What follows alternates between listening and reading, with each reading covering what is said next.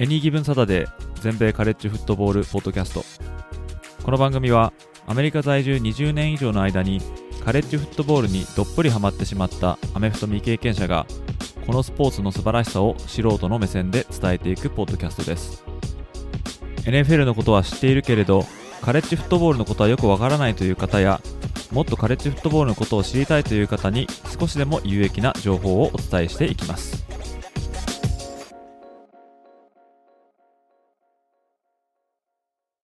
皆様ご機嫌いかがでしょうか？こちらは全米カレッジフットボールファンサイトエニーギブンサタデーがお送りするポッドキャストです。1ヶ月ポッドキャストチャレンジ。第23日目の今回はいつものようにチーム紹介となります。今回で20チーム目となるのはオレゴン大学です。今回のエピソードでもマーチングバンドによるファイトソングを少しだけご紹介いたしますのでそれをお聞きになりたい方は、ぜひ Spotify のアプリでこのエピソードを聞いていただけると幸いです。それ以外のアプリで聞かれる場合は、そのファイトソングのパート以外は全て普通に聞くことができます。Hey, it's Kaylee Cuoco for Priceline. Ready to go to your happy place for a happy price? Well, why didn't you say so? Just download the Priceline app right now and save up to 60% on hotels. So, whether it's Cousin Kevin's Kazoo concert in Kansas City, go Kevin, or Becky's Bachelorette Bash in Bermuda, you never have to miss a trip ever again. So, download the Priceline app today. Your savings are waiting. Go to your happy place for a happy price. Go to your happy price, Priceline.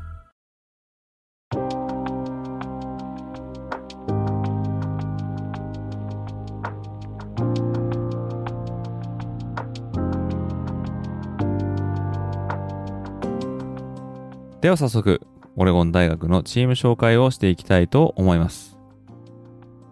オレゴン大学の所属カンファレンスは現在パック12カンファレンスです。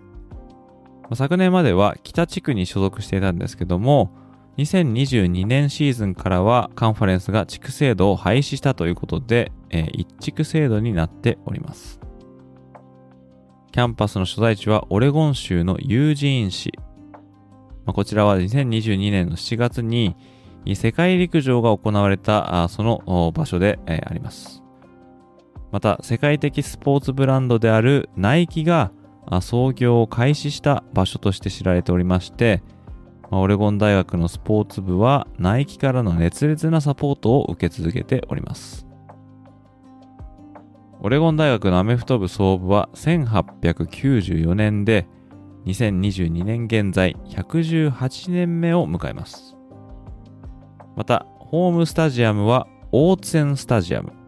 え、こちらの方は収容人員数が5万4000人。え、こちらは全米47位の大きさとなっております。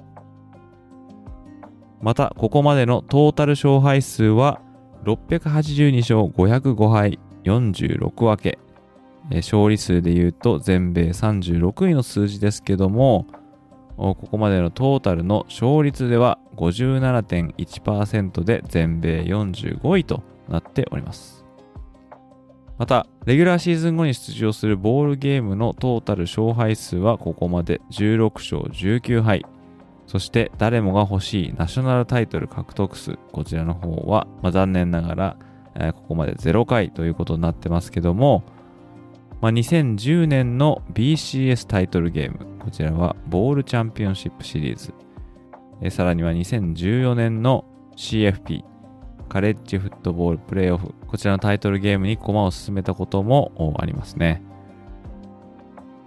また、ここまでのカンファレンスタイトル獲得数は13回なんですけども、まあ、その多くは2000年代以降のものということで、えー、その2000年代以降は8回のタイトル獲得数を誇っております。また、個人賞としては最高峰のものと言われるハイズマントロフィー獲得選手はここまで1人。えー、こちらは2014年に受賞した QB のマーカス・マリオタ。現在はアトランタ・ファルコンズに所属してますけども、このマリオタ選手はハワイ出身選手としては初のハイズマントロフィー受賞者というふうになっております。そして、えー2022年現在の監督、こちらはダン・レニング監督。レニング監督は2022年が初の采配の年となります。2021年まではジョージア大学でディフェンシブコーディネーターを務めるとまあいうことで、そのジョージア大は見事ナショナルチャンピオンを取ってるんですけども、このレニン監督にとっては、もうオレゴン大学の仕事が自身初となる監督職ということになっております。そしてここからは過去の主なオレゴン大の監督をご紹介したいと思うんですけども、まずは1951年から1966年までチームを指揮したレン・カサノバ監督。このカサノバ監督はオレゴン大を16年間指揮ということで、えーその間1957年に当時のパシフィックコーストカンファレンスで優勝しておりますけれども、その後にオレゴン大学の体育局長、これはアスレチックディレクターとか AD って言いますけども、こちらの方を務めた経歴もございます。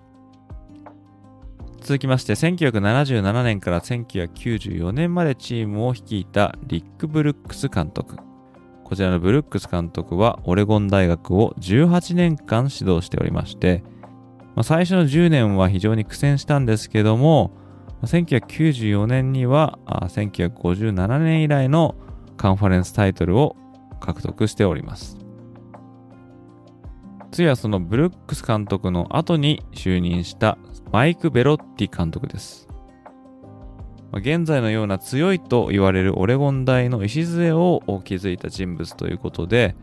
え2000年と2001年にはカンファレンスタイトル2連覇と、特に2001年は当時最も全米制覇に近づいた年と言われておりまして、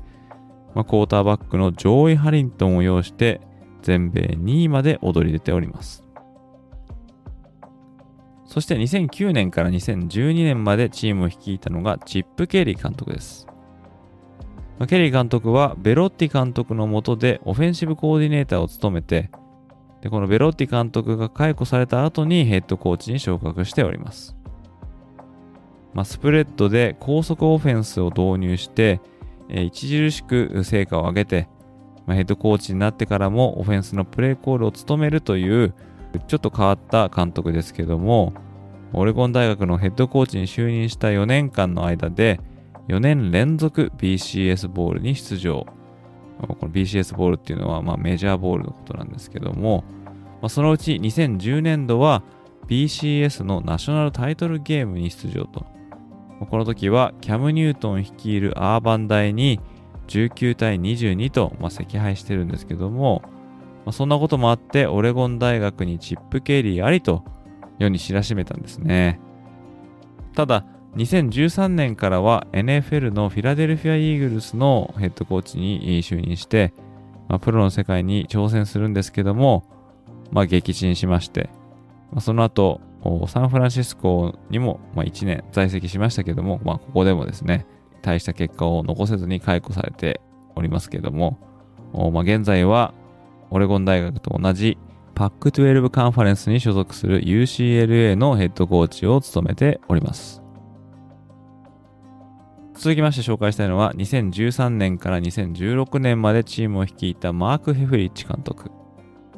まあ、チップ・ケリー体制でオフェンシブコーディネーターを務めていたこのヘフリッチ監督は、そのケリー監督が去った後にヘッドコーチに昇格と。ということなんですけども、まあ、最初の2年間はケリー監督時代のリクルートの恩恵を受けて、まあ、躍進したヘフリッチ監督なんですけども、まあ、2014年には、まあ、前日のマリオタを要して CFP タイトルゲームにも出場しております。ただですね、就任4年目の2016年には負け越してしまって、えー即解雇ということになって、まあ、その後を継いだのが、まあ、2017年なんですけども、ウィリー・タガート監督。まあ、この監督さんはですね、監督を務めたんですけども、まあ、彼自身のドリームジョブだったフロリダ州立大学のポジションに空きが出たことで、えーそちらの方に1年もしないでチームを去ってしまいました。そしてその後を継いだのがあマリオ・クリストバル監督ですね。えー2019年にはローズボールに勝利して、4年間指揮したんですけども、2021年度のシーズン後に、今彼の母校だったマイアミ大学、まあ、こちらの方は前回のエピソードでも紹介した大学ですけども、まあ、こちらの方に引き抜かれていきまして、まあ、ここのところ監督が安定していないのかなと、まあ、ちょっと言えるかもしれないですね。続きまして紹介したいのは、オレゴン大学の過去の主な選手たちです。まずは主にミネソタバイキングで活躍したワイドレシーバーで、4度のプロボールに選出されたアーマッド・ラシャッド。10年間サンフランシスコ 49ers に所属してスーパーボールを2度獲得したセンターのフレッド・クイラン。ニューイングランド・ペイトリオッツで8年間、49ers で6年間活躍したタイトエンドのラス・フランシス。ニューヨーク・ジャイアンツで14シーズンプレーしてスーパーボールを一度獲得したディフェンシブエンドのジョージ・マーティン。主にミネソタ・バイキングスやデンバー・ブロンコスでプレーしたオフェンシブタックルでスーパーボールを2度獲得しているゲリー・ジマーマン。シンシナティ・ベンガルズに所属した QB のアキリー・スミス。2002年のドラフトでデトロイトに総合3番目でドラフトされた QB のジョーイ・ハリントン。タンパベイ・バッカニアーズやニューイングランド・ペイトリオッツに在籍したランニングバックのラガレット・ブラウト。ピッツバーグ・スティーラーズに在籍した QB のデニス・ディクソン。サンフランシスコやマイアミドルフィンズでプレーしたランニングバックのラマイケル・ジェームス。主にカンザスシティチーフスでプレーしたワイドレシーバー兼リターナーのデアンソニー・トーマス。主にニューイングランドでプレーしたコーナーバックのパトリック・チャン。現在、デトロイト・ライオンズのオフェンシブタックルで活躍するペネイ・セウェル。そしてロサンゼルス・チャージャーズで、え、将来の期待度が高い QB のジャスティン・ハーバート。まあ、こういった選手たちがオレゴン大学でかつてプレーした選手たちですね。そしてここではニックネームおよびマスコットを紹介したいと思うんですけども、ま、こちらの方はダックスとなっております。まあ、昼のことですね。もともと彼らのニックネームは Webfoot という名前だったらしいんですけども、まあ、この Webfoot っていうのは、まあ、水かきがついている足と、まあ、直訳できると思うんですが、まあ、これはマサチューセッツ州に行った漁師たちのことを指す言葉なんですけども、まあ、その子孫がオレゴン州に移住してきたことで、まあ、オレゴン州民はしばしば Webfoot と呼ばれることもあるみたいなんですけども、まあ、そんなことからオレゴン大学は Webfoot の複数形であるこの Webfoots、まあ、こういうニックネームで呼ばれていました。そして、その Webfoots から来る水かきがついている足、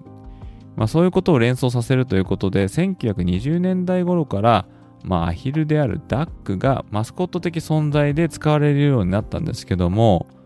1940年代に入ると学生新聞などで描かれるこのアヒルがディズニーのドナルド・ダックに似せて描かれるようになるんですね。でそれが70年代頃になるとディズニーにもま知られるようになってこの版権の問題にまなりかけたんですけども、まあ、そこでオレゴン大学とディズニー側は面会をしまして、まあ、オレゴン大のアヒルをまあドナルド・ダックとして使用してもいいというまあ承諾を得てまあ、現在に至っているということです。そしてここではオレゴン大学のファイトソングを聴いていただきたいと思うんですけども、まあ、こちらの方はマイティオレゴン。まあ、こういう風な曲があります。まあ、こちらの方は冒頭の方でもご紹介した通り、Spotify のアップで聴いていらっしゃる方は30秒間だけこのマイティオレゴンを聴いていただけることができます。まあ、ちょっと中途半端で終わってしまうんですけれども、ま、こちらの方、もし聞きたい方いらっしゃいまして、え Spotify のアプリ以外のもので聞いてらっしゃる方いらっしゃったらですね、お手数かけますが、ぜひ、この Spotify のアプリで今回のエピソードを聞いていただけると、このファイトソングをチェックする、チェックすることができます。その他のアプリで聞いてらっしゃる方は、このポーションだけスキップされて、次のセグメントに飛ぶことになると思うんですけども、それでは、Spotify で聴いてらっしゃる方、こちらのマイティオレゴンをぜひ聴いてください。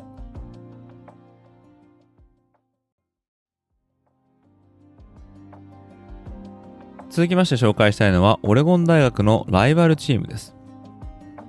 まずは、あワシントン大学ですね。まあ、初顔合わせが1900年ということで、ここまで合計113回の対決がございます。まあ、このライバル関係は、1948年のある事件が遺恨を残して、まあ、このライバル関係が激化するんですけども、まあ、何があったかというとですね、まあ、この年、えー、この両校が所属していたパシフィックコーストカンファレンス、まあ、こちらの方のタイトル争いがあって、この年はですね、オレゴン大学とカリフォルニア大学の一騎打ちだったんですね。まあ、結果的にこう同率優勝となったために、まあ、どちらのチームがローズボールに出場するかっていうことをですね、まあ、当時のルールにのっとって、えー、カンファレンス内のチームの投票で決めることになったんですね。で、この際ですね、ワシントン大学が当時所属していたモンタナ大学に対して、オレゴンじゃなくてカリフォルニア大へ投票しろと促したというふうに言われておりまして、まあこのせいでローズボール行きを決めたのはカリフォルニア大になったという背景があったらしいんですけども、まあ、このことが明るみになると、オレゴン大学はワシントン大学への恨みを募らせて、ライバル関係が激化したとまあ、そういった背景があるみたいですね。そんなワシントン大とオレゴン大の対戦、こちらの方は現在までで、ワシントン大学が60勝48敗5分けでリードしております。えー、しかし何といってもオレゴン大のライバルといえば、まあ、オレゴン州内のライバリーであるオレゴン州立大学。こちらとの宿敵関係が有名ですよね。かつてはシビル・ウォーなんていう愛称がついてましたけれども、まあ、このシビルウォーっていうのは南北戦争ですね。で、この南北戦争は、まあ、黒人奴隷を解放する戦争ということで、でその面から黒人の人権を守ろうという運動であるブラック・ライブズ・マターが起きた頃に2020年を最後にこのシビル・ウォーという愛称は、まあ、用いられなくなったと、まあ、そういうことになっておりますけども、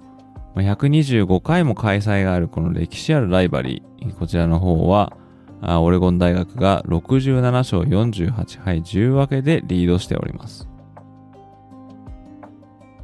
そして最後になりますが、オレゴン大学のトラディション、こちらの方をご紹介していきたいと思います。まずは、Throwing the O ですね。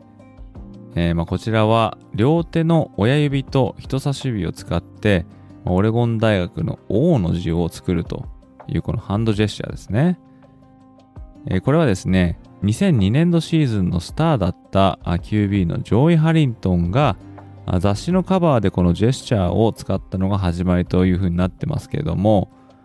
オレゴン大学のスポーツチームを応援する際には、スタジアムでこのジェスチャーを作るファンの姿が多く見られてまして、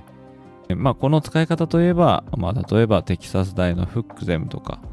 サザンカリフォルニア大の V サインとか、フロリダステートのトマホークチョップとか、あないし、フロリダ大学のゲーターチョンプと、まあ、似たような使い方ができるんじゃないかと思います。次に紹介したいのは、モーターサイクルマンですね。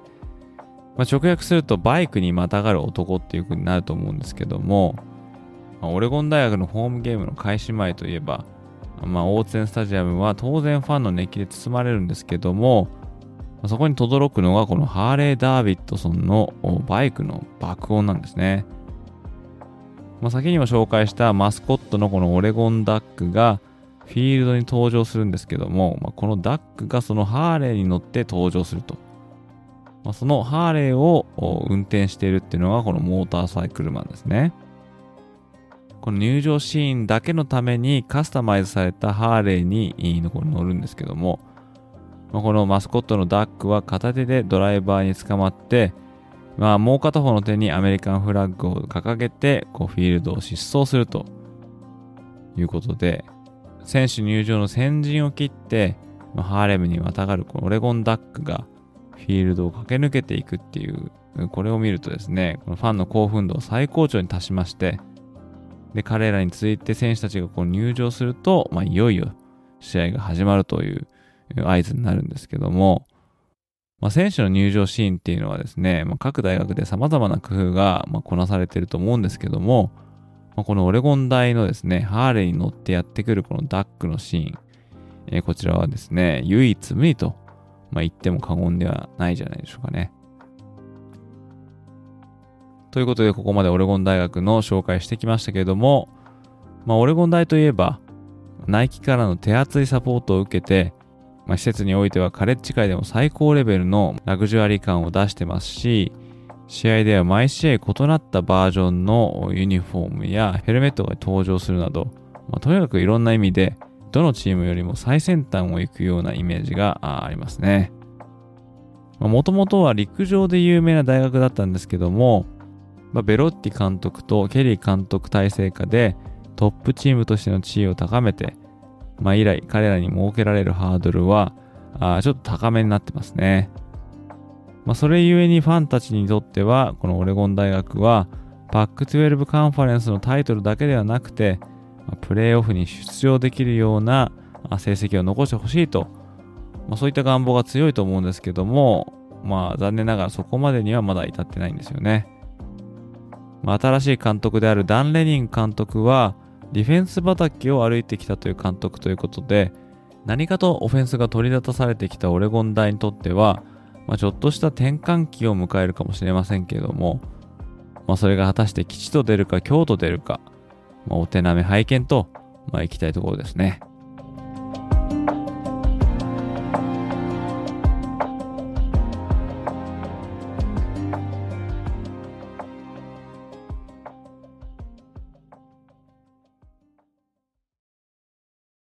今回も最後まで聞いていただきありがとうございました。このポッドキャストをもっとたくさんの皆様にお伝えするために、もし面白かったと思っていただけたら、このエピソードの告知ツイートをぜひリツイートして拡散に協力していただけると非常にありがたいです。また、Apple Podcast で視聴されているリスナーの方は、ぜひぜひ感想をコメント欄の方にお願いいたします。Spotify や Google Podcast、Amazon Music で視聴されている方は、ぜひ高評価の星の方をなるべく多くつけていただけると嬉しいです。リスナーの皆様と一緒にニッチなカレッジフットボールの世界を少しでも多くの方に知ってもらえるよう今後もポッドキャスト、ライブ配信、ウェブサイトでコンテンツを発信していきますので皆様よろしくお願いいたします。それでは次回のエピソードでまたお会いいたしましょう。どうもありがとうございました。